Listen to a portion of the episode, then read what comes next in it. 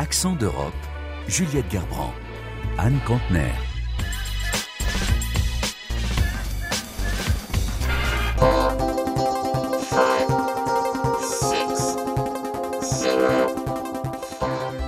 Bienvenue.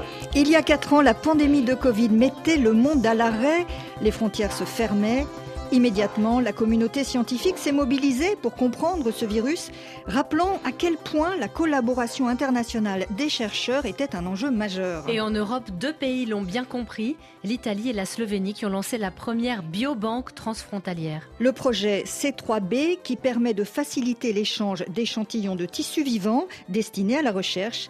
Visite guidée entre Venise et Trieste avec notre correspondante Cécile Debarge. Alors, ici, on ouvre une première porte. Il faut que je trouve la bonne clé. Ok, la première est ouverte. Ça ne doit pas être facile d'accès ici, donc on a une deuxième porte. On est sous la terre. On sent que la température a un peu baissé. Natalia Rosso ouvre ensuite une troisième porte et arrive enfin dans une salle qui ressemble à un grand garage sans fenêtre. Alors, allumons les lumières. On a 1, 2, 3, 4, 5 et 6 congélateurs à moins 80 degrés. Sur la porte de chaque congélateur, on a un écran qui nous indique la température à l'intérieur et ils sont tous reliés à une sonde qui nous communique ces températures en temps réel. Ces grands congélateurs contiennent ce qu'on appelle une biobanque, une banque d'échantillons biologiques qui vont servir à la recherche scientifique.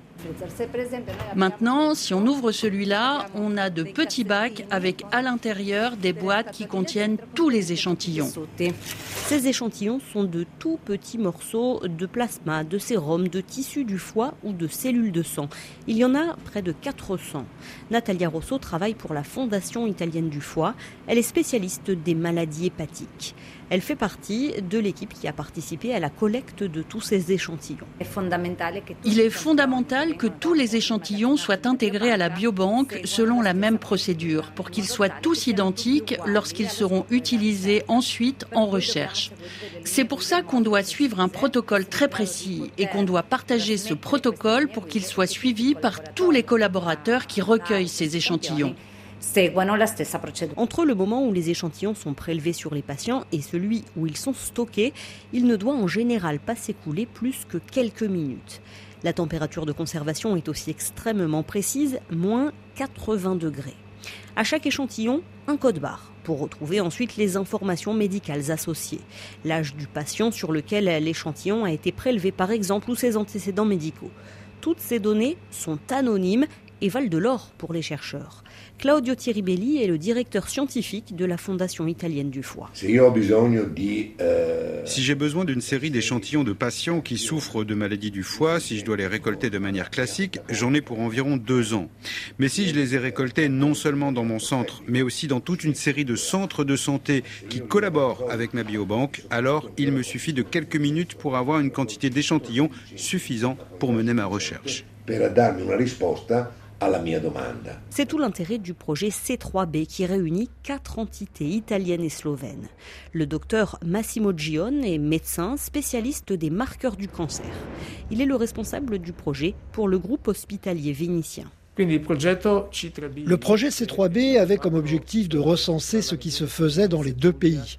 Ensuite, de créer des opérations communes, standardisées, pour la collecte de ces échantillons et des données, leur traitement et le contrôle de la qualité des échantillons conservés.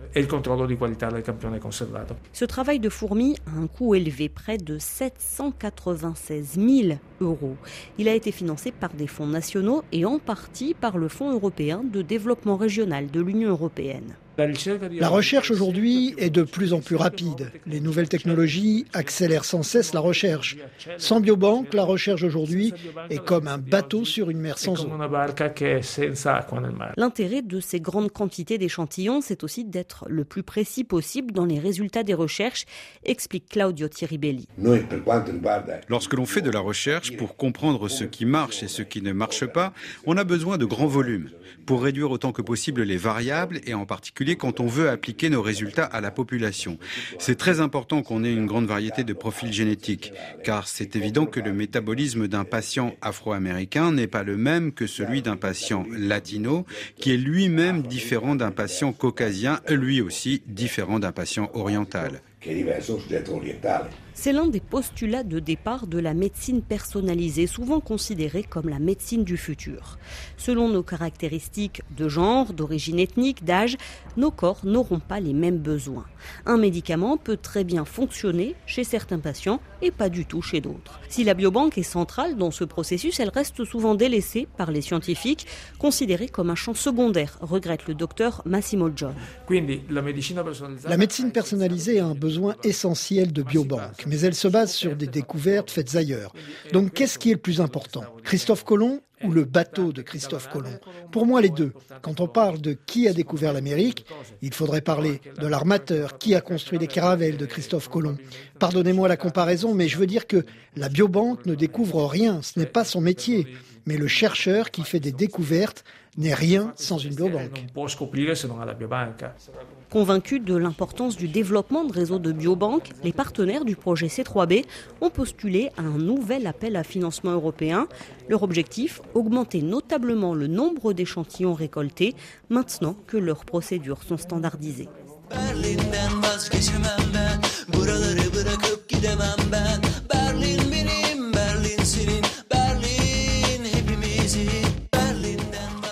Moins de cinq mois des élections européennes, les partis ont commencé à se mettre en ordre de marche dans les pays membres, notamment en Allemagne où le scrutin sera marqué par l'apparition de plusieurs nouveaux venus qui pourraient bousculer l'ordre établi. Et parmi eux, Anne, l'Alliance démocratique pour la diversité et le renouveau d'AVA. Sa particularité, c'est qu'il est directement affilié à l'AKP, le parti du président turc Recep Tayyip Erdogan. C'est inédit et cela fait beaucoup réagir chez nos voisins. L'objectif de cette formation est double, séduire les nombreux Allemands d'origine turque et renforcer l'influence de la Turquie au sein de l'Union européenne. À Berlin, les précisions de notre correspondant Julien Méchossi. Ériger un monde parallèle, désintégrer au lieu d'intégrer, diviser la société allemande. Voici un florilège des réactions de responsables politiques allemands de tous bords après l'annonce il y a quelques jours de la création du parti DAVA, satellite allemand de l'AKP d'Erdogan. Une information publiée par l'agence de presse turque Manifeste Fondateur à l'appui, dans lequel on peut lire la volonté de Dava de devenir une voix forte de ceux qui sont sous-représentés politiquement. Les quatre têtes de liste sont tous des hommes connus pour être des proches d'Erdogan. Pour le ministre de l'Agriculture, Cem Özdemir, écologiste et d'origine turque, la création de ce parti est la dernière chose dont l'Allemagne a besoin en ce moment, prise en étau entre conflits sociaux et extrême droite qui se voient aux portes du pouvoir. Du côté des conservateurs de la CDU, on évoque un nouveau parti extrémiste aux tendances islamistes. Si les partis traditionnels s'inquiètent, c'est aussi parce que l'AKP via Dava s'adresse à 1,3 million d'électeurs potentiels d'origine turque, dont le nombre pourrait augmenter de 2,5 millions avec la réforme de la double nationalité qui est en voie d'être adoptée. Plutôt habitués à voter SPD, les voix de cette partie de la population pourraient donc surtout manquer aux sociodémocrates du chancelier Olaf Scholz. Et dans ses premiers communiqués de presse, Dava ne s'en cache pas. Le parti s'adresse avant tout aux citoyens issus de l'immigration et aux musulmans. Il compte bien pour cela s'appuyer sur un réseau de 900 mosquées financées directement par l'État turc, forte de près d'un million de membres. Une offensive qui ne concerne pas que l'Allemagne. Dava présentera également des listes en Autriche et aux Pays-Bas. When the sun goes down over Dublin town, the colors will last for hours. Oh, the lights come on, the night's a song, and the streets all turn to gold. A gentle mist called Heaven's kiss, like teardrops off an angel's wing. Don't you know you'll cleanse your soul with a walk in the Irish rain? Planter sa tente dans le jardin du voisin. En France, ce serait impossible. L'idée même semblerait saugrenue. Mais dans certains pays scandinaves, au nom du libre accès à la nature, n'importe qui peut camper où il veut, cueillir ce qu'il veut, dans tous les espaces naturels et même sur des terrains privés. En Irlande, ce pays qu'on appelle parfois l'île d'émeraude en raison de ses immenses étendues verdoyantes, le concept fait son chemin. On parle de droit à errer, à se balader comme bon nous semble. Right to Rome dans le texte. C'est votre chronique en un mot, Clémence Pénard. Oui, une idée qui prend doucement de l'ampleur dans le pays, notamment depuis la campagne Keep Ireland Open, garder l'Irlande ouverte, tout est dans le nom, une organisation qui milite pour un accès total à la campagne pour les marcheurs. L'idée, pouvoir accéder aux falaises, traverser des terres agricoles et ainsi de suite en toute liberté, car l'Irlande est évidemment connue pour ses paysages et ses randonnées. Pourtant, de nombreux touristes ne savent pas quel chemin ils ont le droit ou non d'explorer à pied. Un comble selon Robert Dowds, ancien membre du Parti travailliste au Parlement et aujourd'hui président de Keep Ireland Open, fervent défenseur de la nature, il nous a donné rendez-vous au musée d'histoire naturelle de Dublin. C'est possible de marcher en Irlande, bien sûr, mais nous pourrions grandement améliorer la situation d'ensemble. Dans de nombreux endroits, il y a des panneaux peu accueillants avec des mentions comme Ceci est une exploitation agricole, accès interdit. Souvent, on ne peut pas passer. Et ça nuit à l'image de l'Irlande. Et à l'heure où il est primordial de protéger notre environnement, en interdire l'accès, selon Robert Dowds, est un contresens. Comment comprendre et protéger quelque chose auquel nous n'avons pas accès? Ce right to roam, d'après lui, a bien d'autres avantages. Un bon accès à la campagne, c'est d'abord bénéfique pour la santé des gens. Et puis, c'est favorable à l'industrie touristique. Nos voisins les plus proches, l'Angleterre et le pays de Galles, ont adopté une législation l'an 2000 pour garantir l'accès à tous les sentiers pédestres. Des sentiers qui existaient déjà depuis des années. Ils ont donc amélioré l'accès à la nature en ouvrant des sentiers côtiers par exemple. Et nous avons le même potentiel en Irlande. Mais les agriculteurs irlandais ne sont pas du même avis. Nombreux sont ceux qui refusent ce droit de passage. Le sujet est devenu si sensible que Robert Dowds hésite lui-même à utiliser l'expression right to roam, droit de vagabonder, et lui préfère celle de droit d'accès. Pour les propriétaires agricoles, les marcheurs pourraient constituer une menace pour leur bétail, leur sécurité et leur vie privée.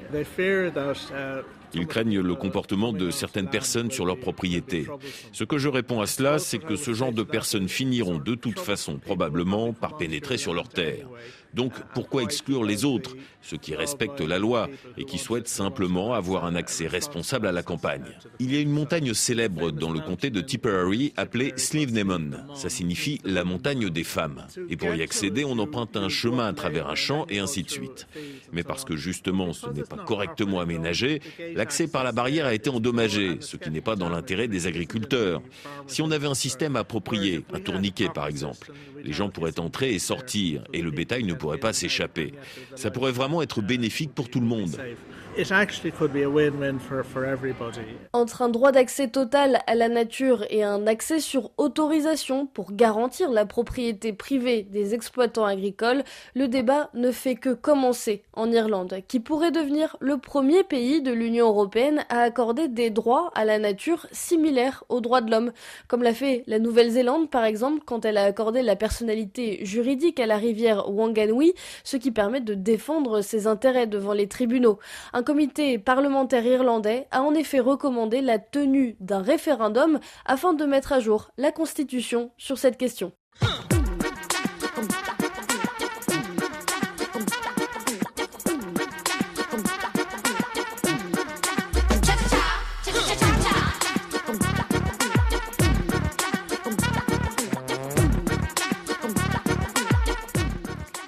Sauvegarde de la nature sans limitation du réchauffement climatique, Juliette. À la COP28, la Macédoine du Nord a promis un ambitieux plan de transition verte. Mais comme ses voisins des Balkans, le pays mise toujours sur le charbon pour produire son électricité et depuis des années, la transformation du secteur patine. Les explications de Simon Rico. En ce moment, les températures descendent chaque nuit sous les 0 degrés en Macédoine du Nord et même parfois bien plus bas. Alors comme chaque hiver, ces deux vieilles centrales au lignite tournent à plein régime, la grande de Bitola et la petite d'Oslomey, qui auraient pourtant dû fermer en 2021. C'est en tout cas ce que prévoyait le plan de sortie du charbon présenté un an plus tôt, le premier de tous les Balkans occidentaux. Sauf que la hausse brutale des prix de l'énergie sur les marchés internationaux a mis la Macédoine du Nord au supplice, elle qui dépend depuis de longues années des importations importations massives pour son approvisionnement en électricité. Juste avant d'arriver au pouvoir en 2017, les sociodémocrates s'alarmaient de l'effondrement total du secteur de l'énergie. Mais six ans plus tard, rien n'a changé. Le charbon reste la source numéro un de production d'électricité. Les grands barrages, eux aussi presque tous construits à l'époque yougoslave, en sont encore la principale alternative devant le gaz et le pétrole, des hydrocarbures évidemment importés.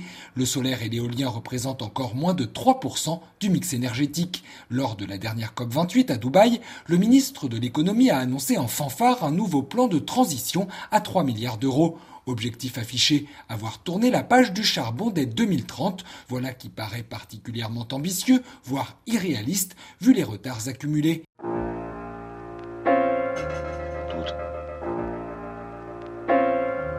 Toutes, ces femmes, toutes ces femmes dans la rue. C'est une première en Europe. La Belgique veut donner aux prostituées un contrat de travail et une protection sociale. Une façon, selon les partisans de la mesure, de lutter contre la traite d'êtres humains. Le gouvernement avait déjà dépénalisé le travail du sexe en 2022, ce qui ouvrait la voie pour faire de la prostitution un métier. C'est un reportage à Bruxelles de notre correspondante Laure Broulard. En Belgique, la prostitution a longtemps évolué dans une zone grise, entre tolérance de l'activité et répression de tout ce qui la rendait possible. Avec la dépénalisation, tous les services qui facilitent le travail du sexe et qui étaient auparavant assimilés à du proxénétisme sont désormais légaux. Cela va de la location de vitrines aux prêts bancaires, en passant par les assureurs ou encore les taxis qui conduisent les escortes. Aujourd'hui, la Belgique souhaite aller plus loin en faisant entrer le travail du sexe dans le droit commun. Un projet de loi actuellement dans les tuyaux prévoit de permettre aux prostituées d'avoir un contrat de travail et un employeur, une première en Europe. Isabelle Jaramillo est coordinatrice d'Espace Pay, une association qui vient en aide au TDS. Ici, ce qui se passe, la grande différence, c'est qu'une travailleuse ou un travailleur du sexe pourra être dans le cadre d'une contractualisation et d'un lien de subordination avec un employeur. Donc on crée en fait officiellement un métier où les personnes pourront prétendre aux droits fondamentaux, à la sécurité sociale, à l'accès à une médecine du travail, etc., ce qui est quand même révolutionnaire pour le secteur du travail du sexe. Face aux critiques qui voient dans cette politique un laisser-passer au proxénétisme et à l'exploitation, ses défenseurs assurent qu'elle va au contraire améliorer la lutte contre la traite des êtres humains dans le secteur. Yacinta de Rouk, conseillère éthique pour le Parti libéral flamand Open VLD. Décriminaliser, c'est bien clair. Et alors, on peut plus facilement faire la différence entre ceux qui travaillent volontairement dans ce secteur ou ceux qui ne travaillent pas volontairement dans ce secteur. Et on peut plus vite intervenir et faire quelque chose là-dedans. Le ministère de la Justice a déjà promis des peines plus sévères en cas d'exploitation de prostituées victimes de réseaux. Le projet de loi doit aussi permettre une meilleure réglementation de l'activité. L'employeur devra obtenir un agrément des autorités avant de lancer son entreprise, puis sera tenu d'assurer la sécurité de ses salariés qui auront davantage de leviers pour s'organiser, créer des syndicats ou porter plainte si besoin. Reste que les migrantes sans papier, nombreuses dans ce secteur, ne seront pas concernées. Isabelle Jaramillo. Évidemment, elles ne pourront pas rentrer dans le cadre légal tel quel. Par contre, les personnes vont continuer à travailler. Ça, c'est un fait certain. Elles vont travailler et passer sous le radar.